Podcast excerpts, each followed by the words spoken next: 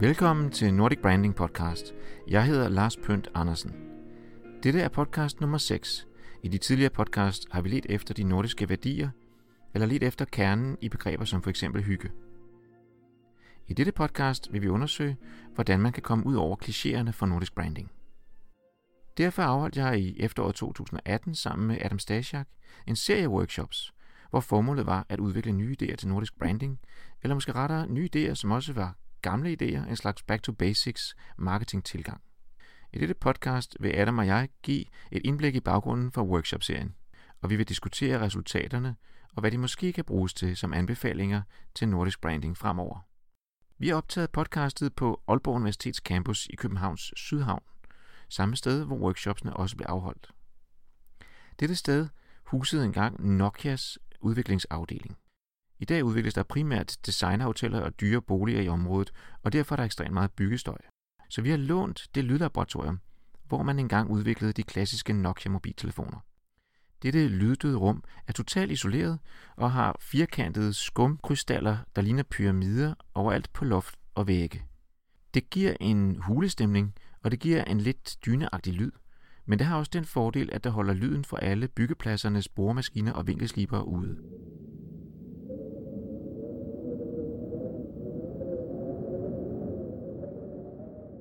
Men der er sådan lidt øh, krystaller over det. Der er sådan lidt øh, øh, kryptonit over det. Altså det er her Superman, han slapper af. Er det her rum? Ja, Er det simpelthen for vildt? det er helt crazy. Nå, nu skal jeg nok lade mig forstyrre. Men jeg tænker, Adam, om ikke at du kunne præsentere dig selv. Ja, men jeg beskæftiger mig med, med sådan, sådan ja, kvalitativ marketinganalytiker, ikke? Um, men jeg er vel også en slags en forbrugsforsker. Du kender jo vores sidste projekt, altså om, om nordisk branding, hvor vi blandt andet taler om nordiske værdier, ikke? Jo. Og der er jo så øh, faktisk lavet en værdikanon. Og der er særlig en dansk værdi, som jeg ved, at du elsker. Hvad er det for en? Hygge.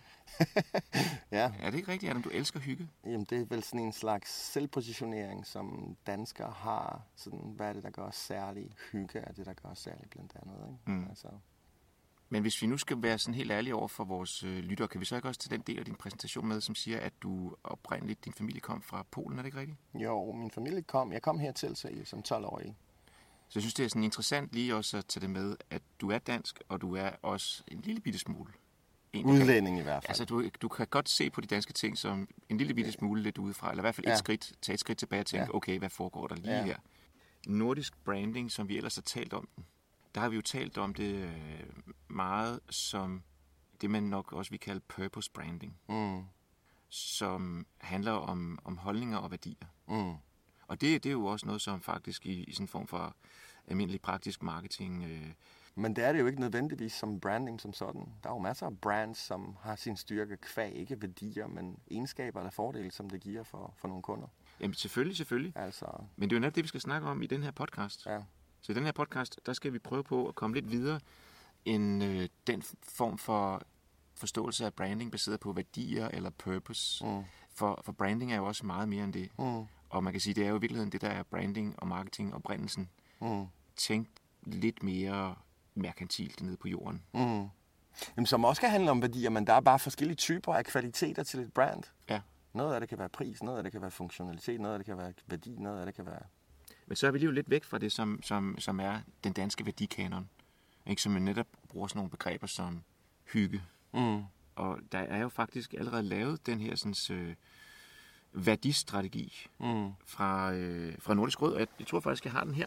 mm. Øhm, så her der har vi simpelthen The Nordic Perspective Strategy for the International Branding of the Nordic Region. Mm. Og der har vi jo så her simpelthen sådan en programerklæring. Her The Nordic Story og The Nordic Perspective, og så hvad det går ud på. Det handler om compassion, sustainable management, creative and innovation, Mm. trust og openness. Ja, det er meget sjovt, ikke? Det bliver de der værdier, som man sådan... Ja, det bliver så eksistentielt, ikke? På en eller anden jo. måde. Altså, at, at, at, at nærmest sådan tvunget, altså, så- som, som jeg ikke er sikker på, at nødvendigvis behøver at være, i hvert fald hele spektret af de forskellige fordele, som den Nordics, eller Skandinavien, ligesom kan tilbyde. Jamen altså, man kan Altså- sige, det her det er jo øh, lavet af, jeg tror det er skrevet af en dansker først og fremmest, men i hvert fald så er det skrevet af, af nordiske indfødte, Mm. som, som så forsøger at fortælle til nordiske indfødte, hvordan de skal forstå det at være nordisk indfødt og kommunikere mm. det ud. Mm. Så det er meget sådan, at det synes vi selv åbenbart er, er os. Altså åbenhed, tillid, innovation, kreativitet, øh, bæredygtighed og så medfølelse, compassion. Den er, jeg synes også bare, at den virker så altså, tidsbestemt. Altså, det er lige det, der er oppe i tiden. Altså sustainable og open og så videre, så videre, så videre. Men der er jo masser af andre værdier, der på en eller anden måde er mere tidsløse. Mm. Altså kvalitet. Hvad, hvad er det for noget så egentlig? I det vil f- forsøge på hele tiden at forøge kvaliteten af det produkt, du, øh, du, du laver. Mm. Måske over meget lang tid.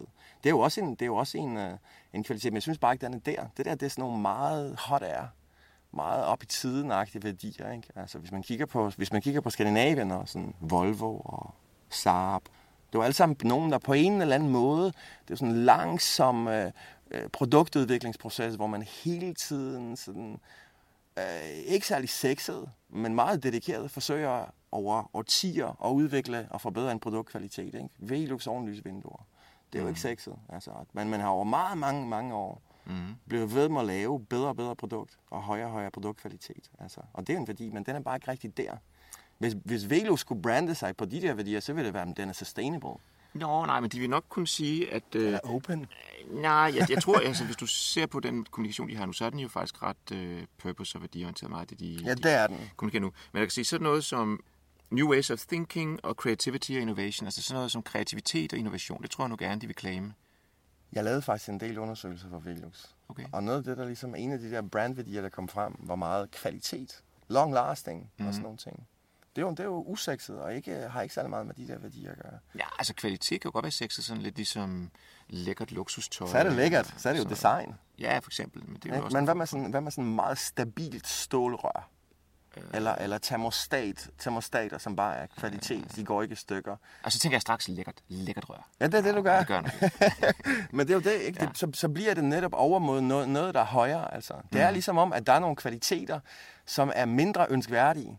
Ja. Og mindre fede at have og, og brande sig på end andre. Mm. Funktionalitet er mindre fedt at brande sig på end lækkerhed og smartness og kreativitet og innovation. Altså. Altså innovation og sådan nogle ting er jo på en eller anden måde også lidt sexet ved, at man så ligesom positionerer sig selv som, du ved, et rigtigt moderne menneske. Ikke? Fremskridt og... Jo, men det, det interessante er måske i virkeligheden også, at når vi taler om regional branding, ikke? Det, er jo, det er jo lande, det er jo ikke bestemte mærker, men det er, det er geografiske områder, lande og kulturer. Hvis du tager sådan noget som tysk, altså hvis du forbinder tyske brands med noget, så er det jo øh, kvadratisk praktisk gut. Den er jo ikke krea- kreativ og Ja. design. øh, Det, det, det er sådan nogle praktiske, stabile, Præcis, kvalitetsagtige præcis. øh, værdier, som, som tyskerne jo sælger godt på. Ja, ja. Altså Siemens og, og, Porsche. Nu er Porsche jo Men altså, det er jo det, som, som dansker så er jo nogle gange lidt snobbet. Jeg kan jo nogle gange ikke lade være med at gøre lidt grin med Rittersport-sloganer, som du kommer med der. Mm. Og så laver jeg det sådan lidt om at sige kvadratisk, praktisk, hygienisk. Mm. Fordi det, så, så kan man virkelig høre, okay, det her det er godt nok tysk. Ja, Altså, det er bare ja, slagte 90 tysk. Ja. Altså. ja. Men det, men det tror jeg nu, at Skandinavier har ret godt fat i. Altså nogle af de der praktiske, kvalitetsbevidste værdier. Man, man, man vil hellere være sustainable og creative, ja, ja. end man vil være øh, stabil og, og, og kvalitetsbevidst over lang tid. Altså. Hvorfor, hvorfor ikke bare nogle gange stå ved de der positioner, som folk i virkeligheden godt kan lide? Altså god kvalitet, simpelt. Men det er jo så lidt det, vi skal prøve at tale om i den her podcast. Ikke? Altså, hvorfor er nordisk næsten altid lige med sådan noget niche og lækkerhed og livsstil og sådan Ja. noget? Hvorfor er det det? Jamen det, det er det jo heller ikke nødvendigvis. Altså. Men, Nej, øh, det er det netop ikke, men det er det, vi har, det, er det der ligesom er i øjenfaldene. Ja. Ja, Nogle af de store virksomheder, der i hvert fald er kommet i Danmark, ikke? Det, er jo, det er jo niche-virksomheder. Ikke? Det er jo sådan Mm. grundforspumper, ovenlysvinduer, altså øh, Mm. sådan noget, hvor, hvor andre ikke rigtig kommer i en høreapparatfirma. Men samtidig så har svenskerne jo formået at lave det, det andet nummer. Det er jo ikke niche. Det er svært at kalde IKEA for niche. Det er svært at kalde Volvo for niche. Men, lige de, har no, men de har nogle skandinaviske, nordiske karaktertræk. Så vi har prøvet på at finde ud af, hvordan at man kan kommunikere de her ting ud, hvordan at øh, man kan arbejde med de her ting. Ikke? Mm. Så derfor så har vi lavet øh, fire workshops, hvor vi har, har prøvet at, at udvikle og brainstorme lidt med folk. Jamen nogle bestemte folk, Med ikke? nogle bestemte folk. Men vi kan jo godt, kan vi ikke sådan, kan man sige, ødelægge suspense allerede her, og sige, at det var øh, lidt en udfordring. Ja. Øhm, altså, at i de her workshops, hvor vi skulle tænke ud af kassen, så blev vi stadigvæk ret meget i nordisk som Selvidealisering. selvidealisering, nordisk som Design. niche, som design-niche, Ja. som, som lækkerhed på en særlig måde. Ja, der var i hvert fald to dominerende retninger. Ikke? At den, ene, den, den ene retning var jo sådan en slags designmæssig lækkerhed, og den anden var sådan noget, netop noget af det der, som var med i den her rapport, sustainable og altså red verden-agtige ting. Ikke? Ja. Der er jo en årsag til, at man ikke lader en, øh, et familiemedlem være læge på, på, på en patient. Altså hvis, hvis konen er syg, så skal det helst være en anden, øh, der er læge end hendes mand. Og det er fordi, det er svært at diagnostisere sig selv. Nå, så skal- derfor er jeg så glad for, at du i hvert fald er sådan øh, 5% polak eller et eller andet. Nok lidt mere end det. Men, men øh, ja, så, så, så det der ligesom sker, det er, at, og det sker jo det også i virksomheder. Altså virksomheder, de selv idealiserer også, når de laver deres positionering. ofte. Prøv lige at sige det igen, for det bliver lidt... Ja, det, ja, ja, når du er inde i virksomhederne, det der sker i virksomheder, det er internt, der idealiser, overidealiserer man ligesom sit eget brand. Tænk om ens brand som værende langt mere sådan eksistentielt eller ideologisk, end det i virkeligheden er. Altså, der er mange virksomheder, der, der grundlæggende tænker, at vi laver skruetrækker, men vi kan godt positionere os som nogen, der redder verden. Altså jeg tror, som mennesker og som virksomhed, så har vi jo brug for en eller anden form for selvforelskelse, som en form for Ja, det har vi jo. øhm, overlevelsesdrift. Ikke? Og, og tænk så, når du skal gøre det for dit, for dit eget land, eller for dit eget område, så, går der, så starter jo den, den naturlige øh, idealiseringsproces. Altså, man vil hellere kendes for BO, end man vil kendes for Jysk Sengtøjslager. Måske skal vi prøve at tale lidt om, om øh, hvad vi gjorde i de her workshops. Altså det var et forsøg på at lave noget, hvor at vi nogenlunde struktureret også arbejdede... Øh, Ja, vi dykkede ned i, vi havde ligesom to dele i de der workshops. Ikke? Det ene var ligesom på en eller anden måde at forstå nordiske værdier og, hvad, og karaktertræk. Gå ind i, hvad for nogle brands, der eksisterer på nuværende tidspunkt, hvordan det ligesom på en eller anden måde grupperer sig. Er der forskellige typer? Øh, hvad er deres kendetegn, styrker og svagheder? Og så forsøgte jeg ligesom at finde ud af, okay, men hvis man så skulle lave nogle overordnede brandlinjer for, for nordiske brands, ikke konkrete brands, men mere sådan klynger af brands, eller hvad man ligesom kunne kalde det. Hvad, hvad for nogen kunne de her folk, der så arbejder enten med branding, eller marketing, eller design, eller noget andet, hvad for nogle retninger kunne du ligesom se, ikke? Det var, det var den øvelse, vi lavede. Uh, og på, på baggrund af den har vi ligesom været i stand til ligesom at, at, at trække nogle konklusioner om, hvad, hvad der ligesom er muligt. Hvad for nogle retninger er der for, for nordiske brands fremadrettet, ikke?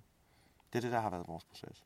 Og utrolig givende, men den kræver, at man tager øh, folks øh, bud øh, fra den analytiske side. Og, at du mener, at man skal fortolke på det, de siger, ikke? Eller hvad? man skal fortolke på, hvad de siger, og man skal også fortolke på, man skal jo på en eller anden måde kunne se imellem idealiseringen og realismen. Hvis vi nu siger, at vi øh, har så ikke talt med forbrugere i vores tilfælde i vores workshops, vi har talt med kan man sige, Eksperter. øh, ekspertinformanter, ikke? ja. Og de her ekspertinformanter, dem har vi så stimuleret til at tænke over øh, udfaldsrummet af de positioneringsmuligheder, som der er Ja. inden for nordisk branding. Ja. ja, vi gav dem mulighed for ligesom at, at gruppere og reflektere over de brands, der findes nu, de styrker og svagheder, hvordan de hænger sammen med i øvrigt nordiske karaktertræk og værdier, og så gav vi dem mulighed for at komme med bud på, hvor kunne man så gå hen med, med nordiske brands. Men øh, hvad siger du til, at vi prøver at præsentere, hvad en semiotisk firkant er? Fordi Ja. det er jo ligesom det, der nu er, er også det øh, branding landkort, som vi kommer frem til, og vi vil placere nogle findings i forhold til, ikke? Det, at, når, når, vi så lavede, når, når vi så lavede den her analyse, ikke, når vi sad med den, så kunne vi jo godt genkende et mønster, som en fransk semiotiker, der hedder Jean-Marie Floch, mm. øh, formulerede på et tidspunkt og brugte den for flere forskellige typiske frans, franske brands. Jamen, altså, han har lavet faktisk en artikel, som jeg har lige her, hvor at han ser på det i forhold til design af supermarkeder. Ja. Og så laver han så en undersøgelse, øh, hvor han har været ude og lave rigtig meget feltarbejde. Mm. Og den vil han så bruge til at forstå, hvordan at man laver en, en plan, altså et, et øh, store design. Mm. Og det gør han så ud fra, ud fra sådan en semiotisk firkant Mm. i det her paper. Så han har brugt den flere forskellige sammenhænge. Men, men, ja, men, men, men det, der ligesom er fordelen ved at arbejde med de her semiotiske firkanter, og hans semiotiske firkant, er, at den på en eller anden måde angiver nogle øh, forbrugs... Nej, behovsrum, eller felter, som går mange gange igen i forskellige, øh, i forskellige produktkategorier. Mm. Fordi det han gør, det er, at en semiotisk firkant kan jo, kan jo være mange forskellige ting, men han, han angiver en bestemt semiotisk firkant, som har fire forskellige behovsfelter, hvor det ene behovsfelt er et, et slags kritisk fokus, altså det er noget, der har med pris og værdi for pengene, og, og, og hvor, meget, hvor meget kan jeg sælge det for igen øh, at gøre. Øh, hvis vi taler om biler eksempelvis, så er det sådan noget med, hvor længe holder den bil, og hvad, altså, hvad er salgsværdien mm. af den om fem år. hvor meget falder den i værdi, og så videre, så videre, så videre. Hvor meget bruger den af benzin, og, og så videre, så videre, så videre. Så det er sådan en kritisk prisfokusagtig ting. Et andet felt er øh, det praktiske fokus. Det er jo, hvorvidt noget er funktionelt, eller Mhm. hvorvidt det er nemt anvendeligt, eller, eller brugervenligt, og så videre, så videre, så videre. Det, fjerde, det tredje rum er sådan det, man kan kalde et eksistentielt fokus. Det har noget med identitet at gøre. Hvem er jeg, når jeg mm. har det her mærke, eller når jeg forbruger det her produkt? Noget, og noget omkring vores liv, og nogle større livsmål, vi kan have som forældre, som borgere, som venner, osv. osv., osv.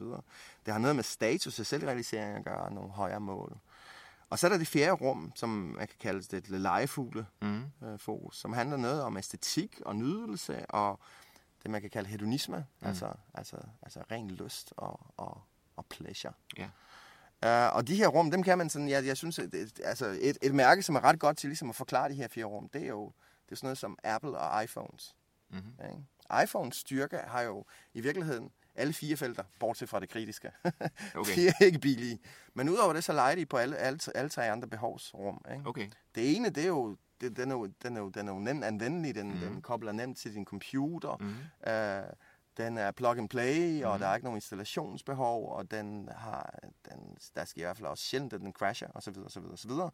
Det eksistentielle fokus er jo det, at den på en eller anden måde har signaleret det her med kreativitet, og det har jo været brandets position før i tiden. Det her med anti-corporate, mm. anti-firkantethed, anti-kedelighed, osv. osv. osv. Ikke? Det er jo derfor, mm. der blandt andet bag på iPhone står Designed in California. Der står ikke engang design i USA, der står design i Kalifornien. Det er jo fordi, den på en eller anden måde så den henfører til den der counterculture. Det var også derfor, deres logo var engang de der sådan lidt uh, counterculture-agtige farver. Det er den så ikke mere.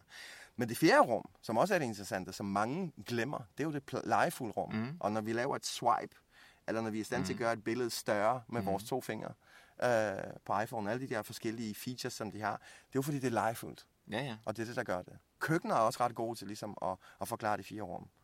Altså, der er et praktisk fokus. Vil det fungere? Øh, vil, ja. vil det være nemt at anvende, anvende osv. osv., osv. Så lad os lige prøve at opsummere de fire rum for, for vores lytter, for de kan jo ikke se på dem. Nej. Og så kan vi prøve at sammenligne dem med nogle af de ting, som man har kaldt dem også. Ikke? Så vi har øh, over for hinanden for oven, så har vi praktisk, Mm-hmm. over for eksistentielt. Og under dem, der har vi så kritisk over for lejende, eller ludic, eller playful. Mm. Ja, det er de fire rum. Det er de fire rum. Og det, som du nævnte for eksempel praktisk her, Ja. det vil øh, Jean-Marie Flock faktisk kalde convenience. Mm. Og det er jo meget sådan betegnende også. Ja. Ikke? Det skal være nemt at gå til og så videre. Det som så er convenient ved en iPhone, det er jo også, at man behøver ikke at læse manualen. Eller det er i hvert fald ideen, at man ikke behøver det. Ja. Så det er convenience. Og det er så lidt sjovt, at det, det som, som vi kalder existential her, det eksistentielle, det kalder han så utopian. Det er meget sjovt. Det synes jeg er ret sjovt. Også især Ja. ja. i forhold til det nordiske, som vi kommer til at tale Ja. ja. om, om lidt. Ja. Men lad mig give dig et andet eksempel. Uh, når du har en Apple-computer, en Macintosh, eller en Mac, Mm. når, når du så har strømkablet, som ja. Ja. sætter sig fast til computeren, så er der magnet på. Altså, Det har, altså, det har to årsager. jeg må det protestere. Jeg har en ny MacBook Pro, og jeg er meget irriteret over de her USB-C-porte. Men de ældre modeller havde så det her magnet. Og det, det skyldes af to ting. Det ene, det er jo det funktionelle fokus. Det er, at når du kommer til at træde over kablet, og det ryger ud af computeren, mm. så kommer kablet ikke til at gå stykker, og det der stik Ja, ja. kommer til at Men det har det andet fokus også. Det har nemlig det legefulde fokus. Mm. Det er bare lækkert Ja, at ja. sætte det til, så det fungerer som en magnet. Fuldstændig rigtigt. Og der kan man Ja. ja. så sige, Apple, I har mistet grebet. I har mistet jeres brand. I har Ja. mistet det der ludic. Det er... Jobs has left the building. Ja, innovationen er væk. Nå, men vi skal tilbage til det nordiske. Ja. Og øh, til de her fire rum, hvordan at vi så kan øh, Ja. forstå det. Ja. Fordi at hvis vi kigger på, hvorfor en, en øh, strategi, og hvorfor en positioneringsstrategi, som, som nordiske brands, som vi forstår som nordiske anvender, Mm. så forholder de sig jo primært til et rum. Mm. Ikke? Jo.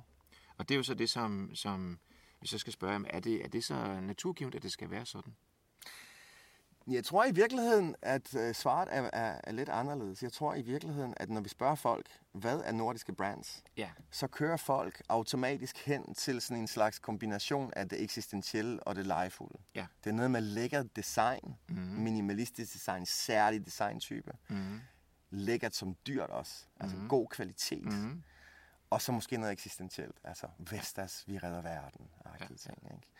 Uh, men det er, det er oplevelsen. At det, er den, det er den automatiske, den intuitive oplevelse af, hvad nordiske brands er. Ja. Samtidig er der en masse nordiske brands. Der er hele industrien, der er, hvor, hvor Norden er stærk. Mm. Som faktisk uh, benytter sig af de andre rummer, så faktisk er deres styrke. Det er funktionelle. Det er produktkvalitet, så det fungerer. Mm. Så det er simpelt og enkelt. Men jeg tror i virkeligheden, mange af de forskellige brands, som nordiske virksomheder tager, og også dele af industrier, som tager, det, det ligger i kombinationen af de her forskellige felter, mm, ja, ja. som der eksisterer. Så hvis du for eksempel kigger på Volvo som et brand, ja. så er den jo først og fremmest stærk på funktionalitet. Ja. Men også det eksistentielle. Ja, helt klart, helt klart. Det er jo, det er jo, det er jo sikkerheden, som mig som mor. At der er jo en årsag til, at verdens grimmeste bil har været det mærke, som amerikanske kvinder i 80'erne og 90'erne valgte mest. Soccer der, moms. Jamen, der er en grund til, at det også hedder Villa, Vos og Volvo. Ja, præcis. Altså, der er noget øh, eksistentielt, Ja. som, som helt klart er, men også noget, som er en form for spænding inden for den her sådan, livsstil. Ja. Og det er jo det, som så både er en øh, positionering for dem, og, Ja. og, og, kan være et problem, hvis de vil sælge sportsvogne. Ja. Ikke? Ja. At de har, og der, der er de jo så nok gledet lidt væk her på det seneste, synes jeg, fra at være sådan en ren Villa Volvo. Ja. Og, og, altså, det Ja, der det- sådan pæne øh, småborgerlige, der, der prøver de nogle andre ting af. Ja, det, det, det, er gået, det er gået fra at være et sokkermam-mærke til at være mærke for den øh, øh, lettere succesfulde øh, erhvervsmand, som i øvrigt ikke er særlig karismatisk. okay, det var så din den sidste. Øh, men hvis du ser på for eksempel den reklame, hvor de har fået en øh, fodboldspiller til at, at Ja. være celebrity i, Ja. øh, i en fantastisk øh, forklaring af, hvorfor at Volvo er nordisk, og hvordan at Ja. man bliver nordisk af at køre rundt ude i et snedækkerlandskab, jamen, så har man, synes jeg, et, et, et flot eksempel på, hvordan de prøver på at brede det her sådan, praktiske, eksistentielle fokus ud, og glider faktisk også lidt over i noget playful ludic. Præcis, og det er det, der er interessant. Det, det der er interessant, det er, at, at måske noget af det, det gennemgående, der er i de her nordiske brands, det er, at de har en særlig kant i forhold til nogle af de her kombier mm. af funktionalitet, eksistentialisme og så legefuldhed. Altså ja. en slags, fordi det er ikke prætentiøst, det er sådan lidt ned på jorden i det funktionelle, måske også lidt grimt. Saab var jo også en mærkelig form for design. Ja. Ikke? Og det Volvo også, altså. Fordi det signalerer en eksistentiel position, som, som, som på en eller anden måde er nede på jorden og funktionel. Men det, er altså, jeg holder utrolig meget af Saab som brand, så det er trist, det ikke rigtig er der mere. Ikke? Men ja. Ja. det er sådan den der rigtig ingeniøragtige Ja. øh, identitet på ja. en eller anden måde. Ikke? Og, og hvad var den? ikke? Altså man kan jo så sige, at den må jo være den ultimative øh, brand i det praktiske rum. Ja. Men, men man kan godt være så nørdet, at det samtidig også er ludic for en. Ja, præcis. Ikke? Og det så på den måde også bliver stadigvæk også både eksistentielt. Ikke? Det er jo en livsstil. Ja. Og- der er jo rigtig mange Saab-klubber også i USA og andre steder i verden, Ja. hvor, hvor det virkelig bliver sådan en identitetsmarkør, som er eksistentiel og ludic, lejende. Ja, men, men prøv, prøv at lægge mærke til, at, at, at den samme sådan, skævhed eller særlige form, det findes for eksempel også i Sendium, eller i neutral vaskepulver, i hvert fald i gamle dage. At du havde noget, der var mega funktionelt. Ej, Va- vaskepulver. neutral vaskepulver. Ja, Det må da være det mest kedelige praktiske produkt, jeg overhovedet kan forestille mig. Jo, men den havde den eksistentielle side, i og med, at den ligesom sagde, vi vil have det rene, vi, vil ikke, vi ønsker okay. ikke kemi i en verden, hvor alting var kemi på det tidspunkt. Så du havde, den, den tog et standpunkt, men det tog et standpunkt lidt på samme måde, som Volvo gør. Okay. Altså, der er nogle funktionelle ting, som skal fungere. Og vi ønsker, og det, og det er det funktionelle, der henfører til ikke det eksistentielle. Ja. Jeg er en god mor, jeg passer på mine børn. Og det sjove er, at ligesom Volvo bruger designsiden, Mm. hvordan, det ligesom, hvordan bilen så ud, til at, til at tydeligt præsentere den styrke af det funktionelle og det eksistentielle. Det gjorde uh, neutral vaskepulver jo mm. også. De signalerede jo indpakningen, signalerede jo de interne værdier af funktionaliteten mm. og, og, det, og det eksistentielle. Så, og, så, så det, der måske også kendetegner uh, nordiske brands, er, at, at de, de er mega konceptualiseret. I, sin, i, sin meget, I sin sikre position er, de, er det et fuld, fuldt koncept hele vejen rundt. Vores budskab her til Tænk lidt ud af kassen, det er at tænke ud af de her rum. Ikke? Mm. Altså umiddelbart, når du siger neutral, ikke, så vil jeg jo sige, det må da være funktionelt. Men, men du har fuldstændig ret i, at det på den måde også kan være noget, hvor man kan blive et bedre menneske. Jamen, Et tænk, tænk, renere menneske, et mere øh, tænk arisk hvidt menneske. Nå, hov, skal vi stoppe Nej, det ved jeg ikke. Nej, det er jeg ikke sikker på, men, men hvis, du, hvis du kigger på Centium for eksempel, Ja. ja. så ligger den også der, lidt på samme måde. Den er funktionel. Den underspiller den legefulde side. Mm. Den skummer ikke den der hedonistiske, øh, øh, følelses, øh, sensoriske side underspiller vi for funktionaliteten, men også for det eksistentielle. Fordi vi vil være renere mennesker. Så vi reducerer den poppede Colgate-agtige too much foam position for noget funktionalitet og noget eksistentielt, som er ja, sundhed. Ja, men altså, jeg, jeg er også en del af sendium-kulten. Ja. Altså, jeg, jeg, jeg kan slet ikke forstå, hvorfor at man putter sæbe, altså noget sulfo, natrium, laurylsulfat, hvorfor man putter det ned i tandpasta. Jamen, det gør du simpelthen, fordi det skal skumme. Det samme gør det du med shampoo. Okay. Ja. Det, det, er jo også et signal. Det er jo, det er jo et signal til forbrugeren, det her det fungerer. Hvorimod neutral og sendium er et signal til forbrugeren om, at det ja. her det er renere. Men hvordan skal vi skære de her sådan, øh, nordiske protestantiske værdier om nøgternhed og no-nonsense, øh, inderlig ærlighed i de her fire rum? Er det så et eksistentielt fokus? Jamen, det er, det er kombinationer, ikke? Og så tror jeg heller ikke, man kan, jeg, jeg tror ikke, det er muligt at, at sige, at nordiske brands skal, være, skal gå den vej. Jeg tror, man bliver nødt til ligesom at sige, at der er nogle klynger. Okay. Der er nogle konkrete positioner for nogle bestemte typer af virksomheder, mm. bestemte typer af brancher, bestemte typer af produkter, okay. som man kan slå sammen. Ligesom du gør for eksempel med tysk ingeniørkunst. Ja. En brandklynge, kan du sige, som er, som er tysk teknik. Men jeg tror, du kan have, jeg tror, du, jeg, jeg tror, du kan have forskellige, uh, forskellige positioner for nordiske brands. Du kan have en position for nordiske brands, som handler noget om Nordic Engineering. Altså som simpelthen er uh, funktionalitet og kvalitet højere, altid søgen efter højere og bedre kvalitet. Uh, nogle dygtige medarbejdere, nogle veluddannede medarbejdere, som bliver ved langsomt at udvikle det her produkt år efter år. Det er en position.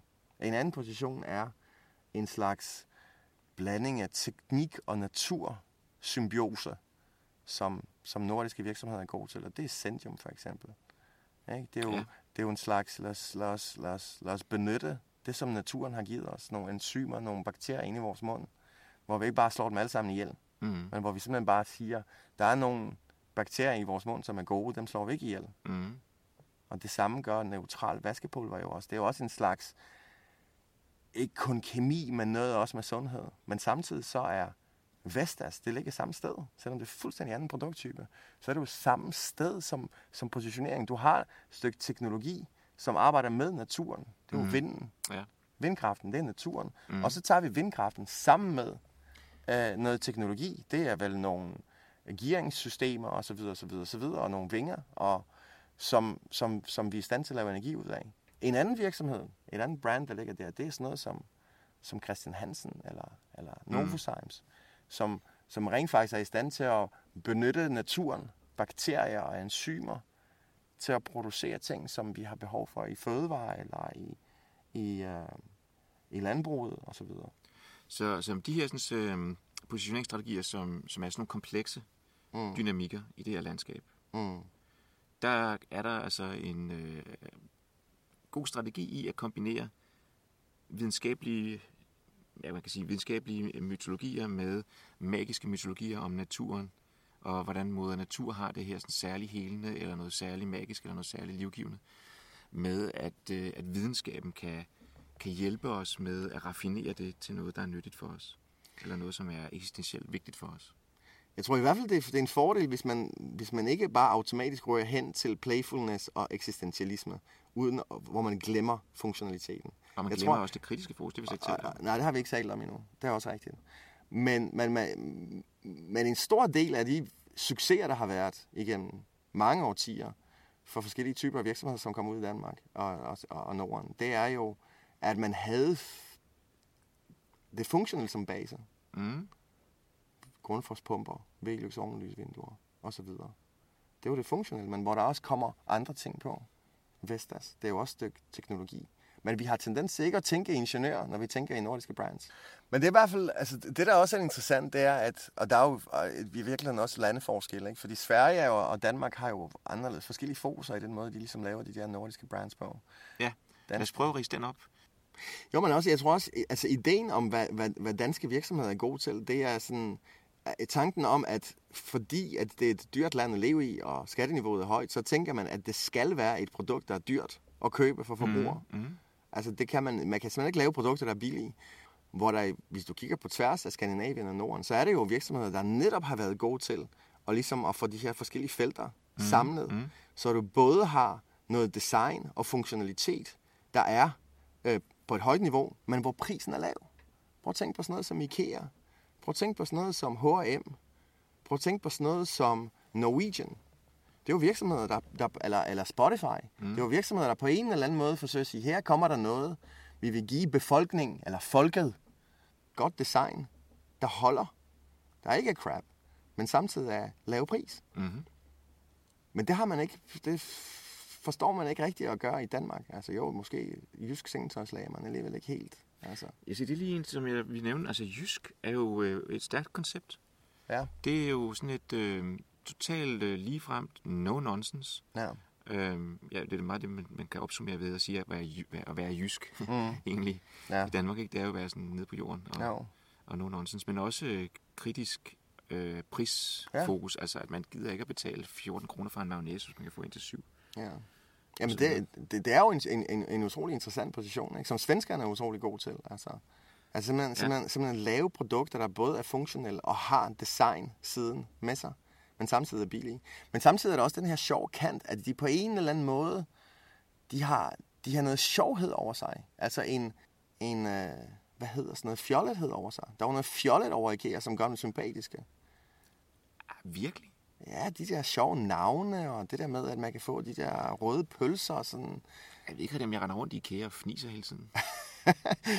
Gør man ikke det lidt? Måske hvis man er amerikaner og synes, deres navne lyder fjollet, eller ikke? Ja, eller tysker, eller spanier. Altså jeg vil sige, at der godt kan være et eller andet uh, ludic playfulness i IKEA på en eller anden måde. Ikke? Ja, det synes jeg da det kan, Det kan da godt være, men det, er, men det er relativt nøgternt også jo. Det er jo ikke... Ja, men det er jo det, der er interessant, at det, at det både er nøgternt og sjovt men lad os og lidt fjollet. Ja, jeg har nemlig et andet eksempel, som, som jeg ikke ved, om du tænkt over. Hvad med uh, Tiger-butikkerne, som nu hedder Tiger of Copenhagen, og er blevet sådan et internationalt uh, nordisk ja. uh, brand, hvor du kan købe alting til ingenting. Ja. Det er jo virkelig, virkelig billigt. Ja. Og noget af det er jo også øh, kreativt og lidt fjollet. Ja, ja. Det er fuldstændig den samme position. Ligesom, ligesom, ligesom normalbutikkerne.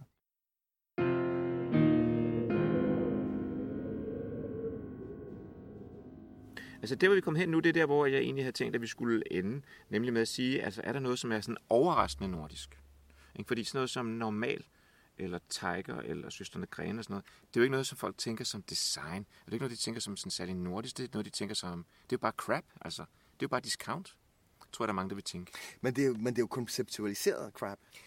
Nej, men jeg tror styrken for IKEA, og det tror jeg, er, den er i oplevelsen rundt omkring forskellige steder i verden, det er, at det her, det er sådan democratization of design. Og det tror jeg, de både forstår i Sverige, men det forstår de også nede i Spanien.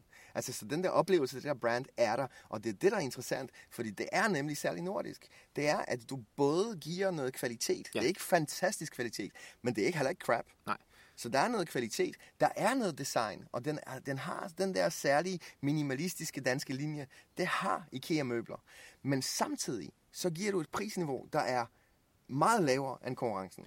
Og det kan de gøre på kvæg alle mulige forskellige ting. Men det er en særlig skandinavisk og nordisk ting. Og det synes jeg også, man for eksempel kan se i Norwegian. Norwegian er jo også der, hvor du, du har jo the total crap. Det er EasyJet, og det er, hvad er det, det hedder, de der... Ryanair? Ryanair. Det er total crap. Og så har du, og så har du Norwegian, der på en eller anden måde kommer ind og lægger sig imellem det total crap og så SAS og de andre typiske normale selskaber. Men det er stadigvæk kvalitet. Og de giver dig faktisk noget ekstra. Det er faktisk det første selskab, der giver gratis wifi på mm-hmm. flyene. Ja. Så der er sådan en særlig nordisk ting, intuitivt, der ligger, mener jeg, i, i Norwegian. Den har du det vi kalder det kritiske fokus her, øh, den kritiske positionering, det er jo faktisk bare sådan en value for money ting. Der, hvor skandinaviske og nordiske brands er fede, det er der, hvor de ligesom på en eller anden måde lægger sig i en kombination af de forskellige felter på en særlig måde. Yes, så lad os få det frem.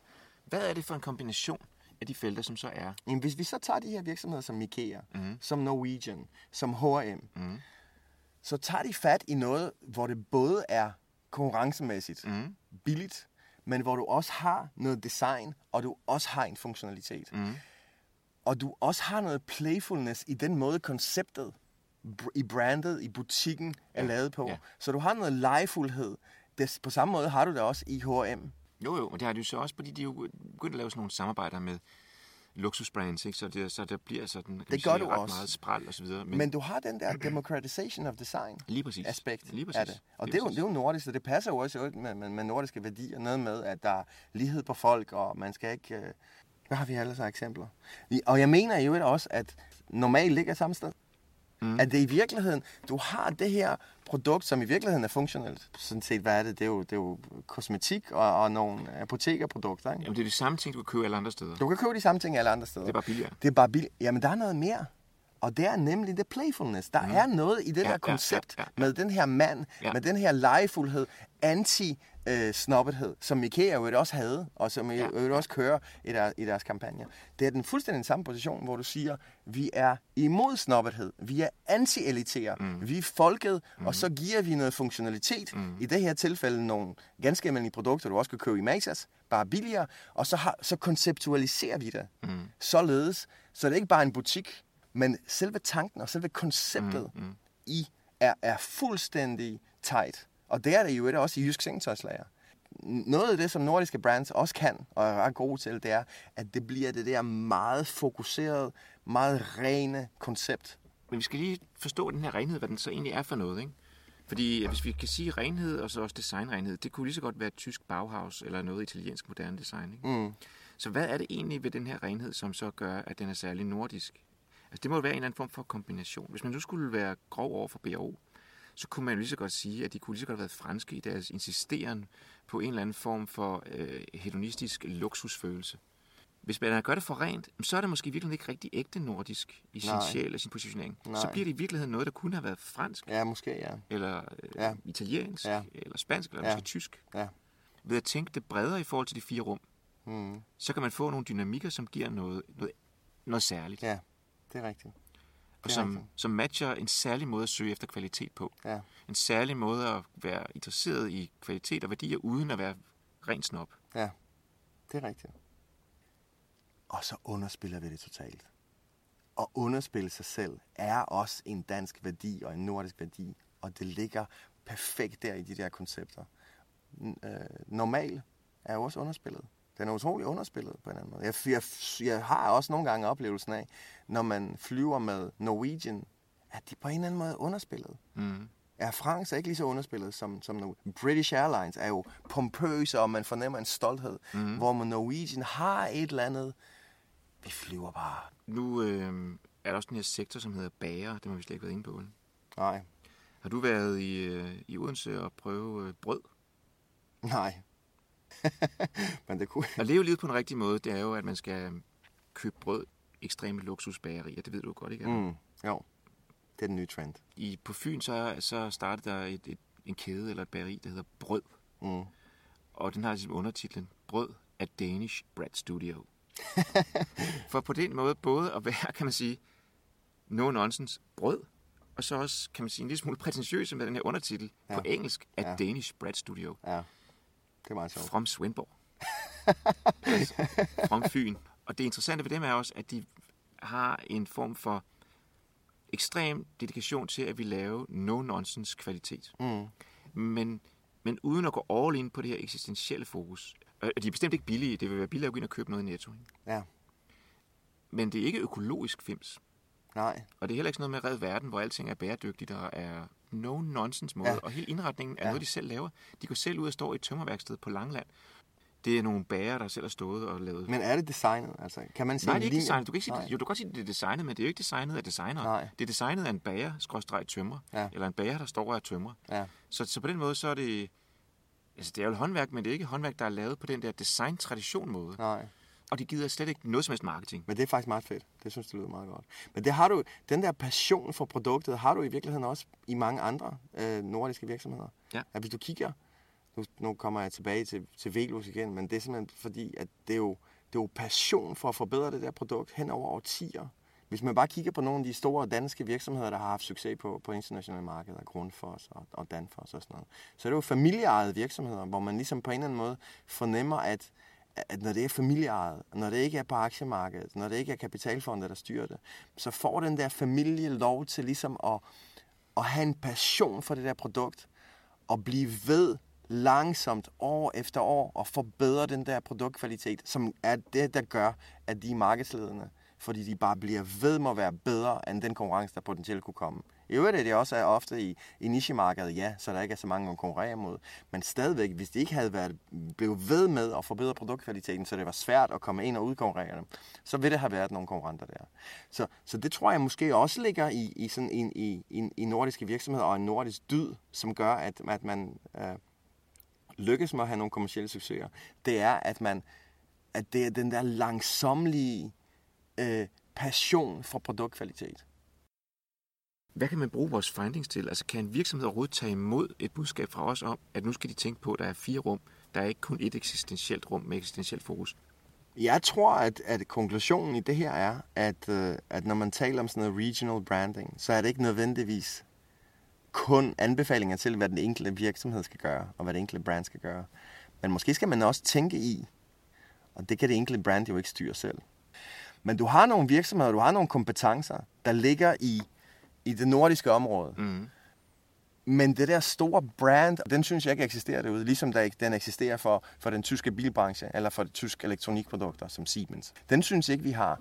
Det der måske er den store konklusion af det, den her undersøgelse, eller, det er jo, at, at der muligvis er behov for at skabe positioner for klynger af brands.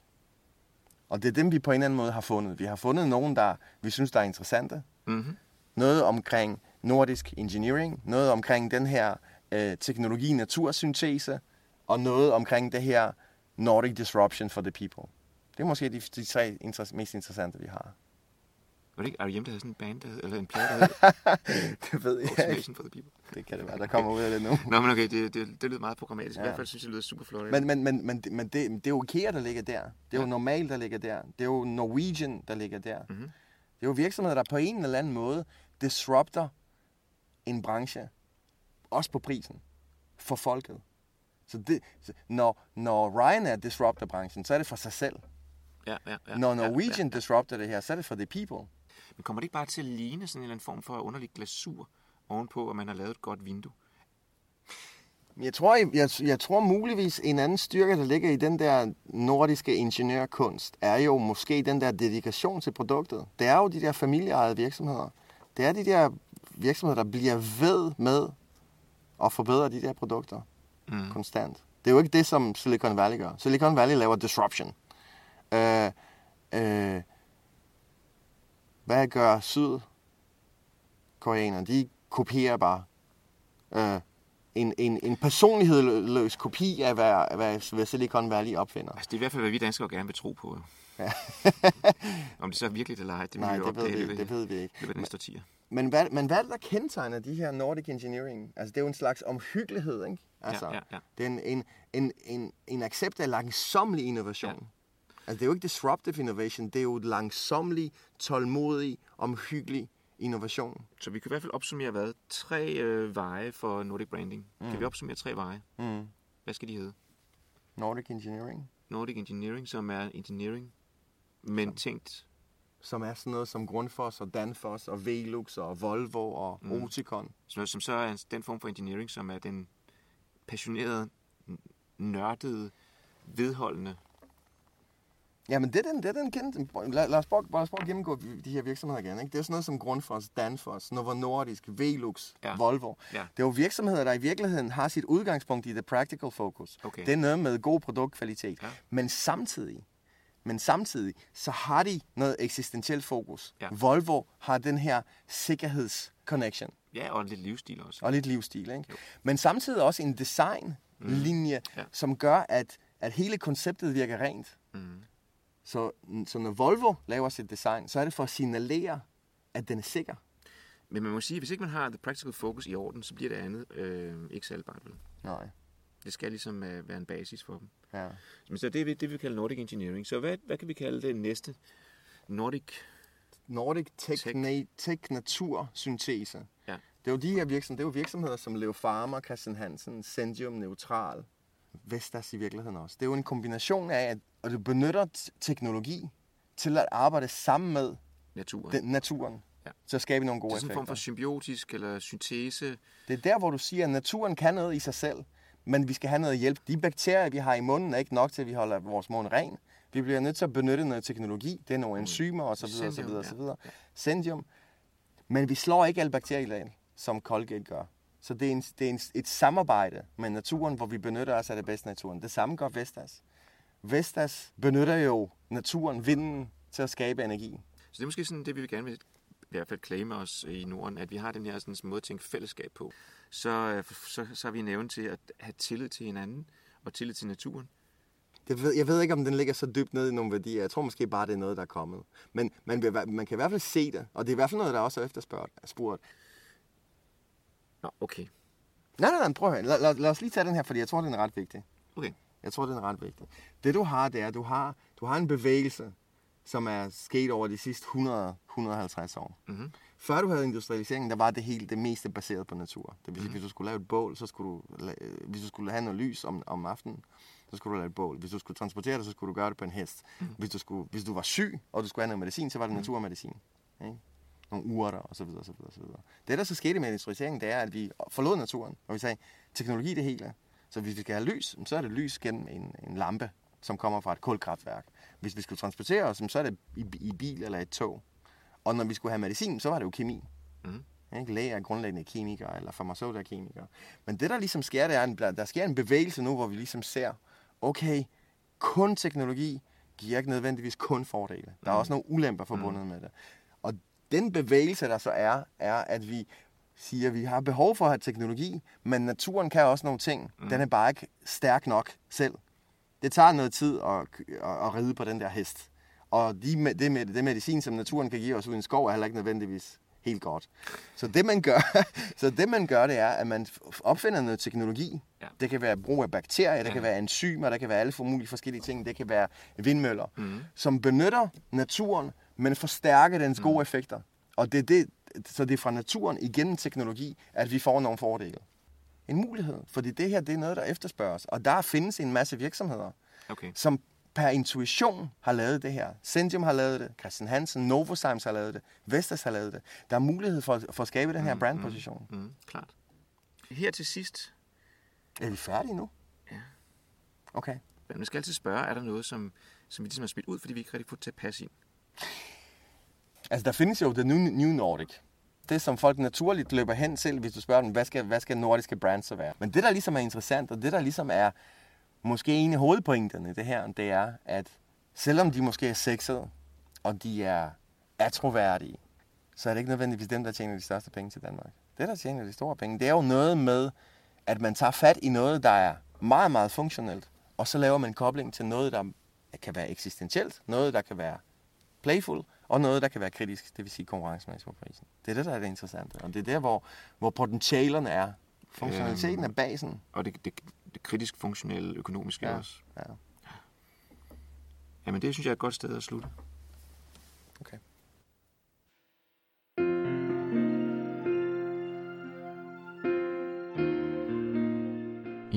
Noterne til podcastet kan du finde et link til slides, så du kan få et bedre visuelt overblik over relationerne imellem de fire hjørner og kortlægningen og de nye strategier.